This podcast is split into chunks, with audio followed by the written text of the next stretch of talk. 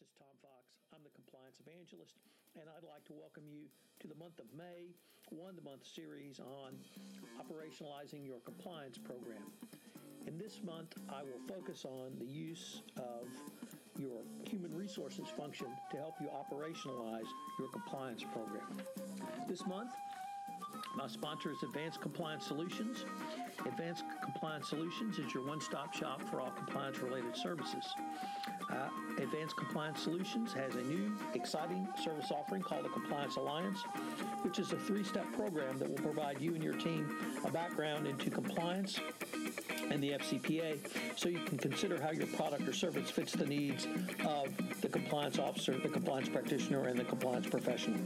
It includes a boot camp, a podcast series, sponsorship, and an in person training. Each section builds on the other and provides your customer service and sales teams with the knowledge they need to have intelligent conversations with compliance officers and decision makers. When the program is complete, your teams will be armed with the knowledge they need to sell and service every new compliance client. Interested people should contact myself, Tom Fox.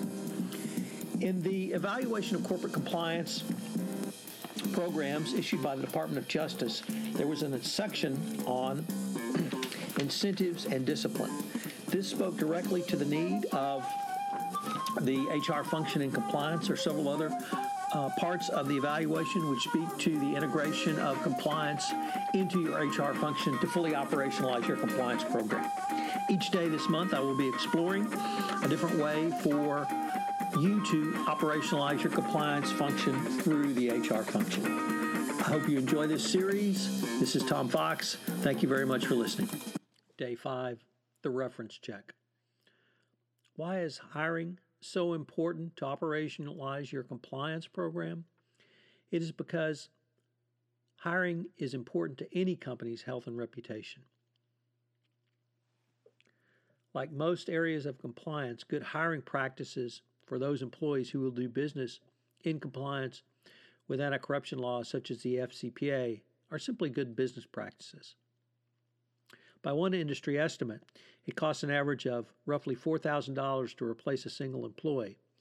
And one survey of 2,500 corporations found that a single bad hire can cost more than $25,000 in lost productivity, lower morale, and the like.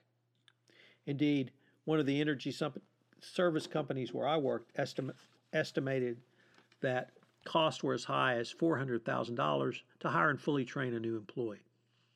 I would add that these costs go up significantly if a bad hire violates the FCPA.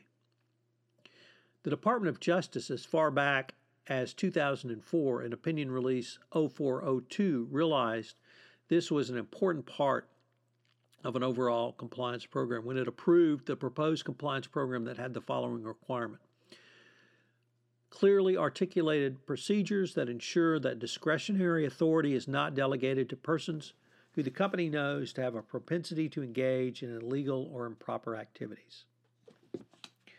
One area in hiring that is often underlooked is the reference check. Many practitioners feel that a reference is not of value because prospective candidates will only list references that they believe will provide glowing recommendations of character. However, the problem with this analysis is that it leads to a pro forma reference check. This is a misconception, and you can utilize the entire hiring process and reference checks as a valuable tool for your compliance program going forward. There are generally three steps you can take to facilitate this. One is a resume review, two, in person interview, and three is reference checks. This is good policy for any hiring practice. Resumes are good for establishing basic qualifications for the job, but really not much else. The primary problem with in person interviews is that they are skewed in favors of, favor of persons who are well spoken or who present well. The key check, therefore, is through references. And references are really the only way to learn many of the things that you need to know, particularly whether someone's going to do business ethically and in compliance with corporate policies and procedures. Many people believe that reference checks are not of great value because companies cannot or will not give out much information other than confirming dates of employment, and perhaps salary information. However, there's a way around that. The way around this is to dig up people who would speak candidly. This should include not only the references listed on a resume or other application, uh, but others. The answer is to put the word into work. To, the answer is to put into work to check out references properly. How do you do that? It is a key strength of search firms and companies that emulate this practice when it comes to reference checks. And there's certainly one way, one additional way for you to op- operationalize your compliance program. Anyone who has worked in an industry for any significant length of time will have made many connections. Invariably, some of these connections will be acquainted with those with you with people you're trying to hire uh, and those in your current and former employee. So let me give you the following example. A longtime friend who was employed at another company called and said he was asked by his hiring partner to find out the real story on a hiring candidate and ask a candid opinion of the candidate. The response was, don't hire him. Unless you think that such refreshing history exists when informal references are provided, you're mistaken. In my past corporate position, I was charged with performing compliance due diligence on senior executives, and I spent time doing exactly this calling acquaintances I knew and asking such direct questions. More than 75% of the time, I got direct responses. You must invest time and effort of your company in the hiring process to get the right people for your company. And this is obviously true, but probably more so in compliance. You do not want to hire people with a propensity for engaging in corrupt acts, working for or leading your company. The hiring of someone who performs business activities in compliance with anti-corruption laws such as the FCPA will continue to be as much as as much art as it is science because the hiring of quality employees for senior management positions is similarly situated. But that does not mean a company cannot work to hire those persons who might have a propensity to engage in bribery and corruption if the situation presented themselves. The hiring process is one more tool that can be utilized to fully operationalize your compliance program, and the reference check can, is an underused but a key tool going forward. So, what are today's three key takeaways? Well, number one, the hiring process can be seen as a first step in operationalizing your compliance program. Obviously, in the three steps that I articulated, uh, reference, excuse me, resume review, in person interview, and the reference check, you can work to operationalize your compliance program in each of those three steps.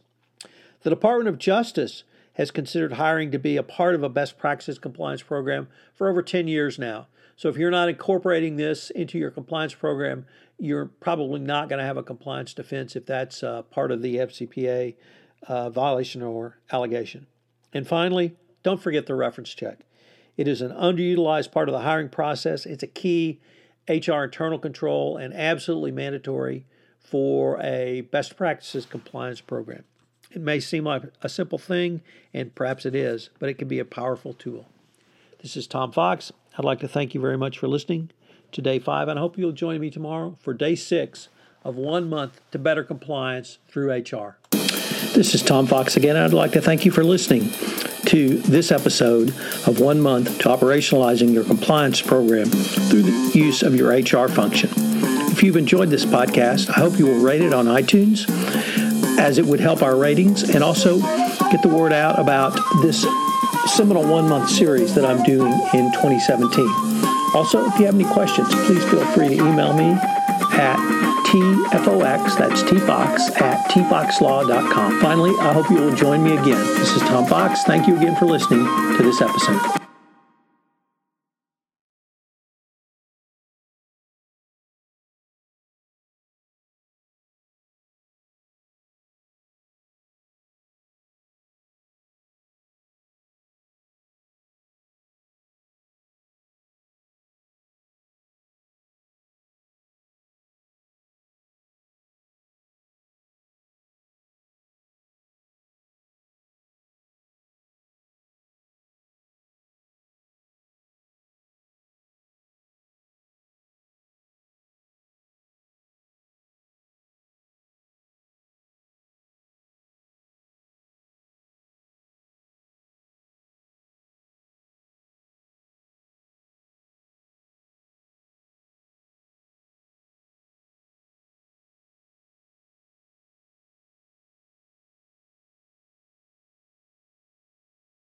This podcast is a part of the C Suite Radio Network.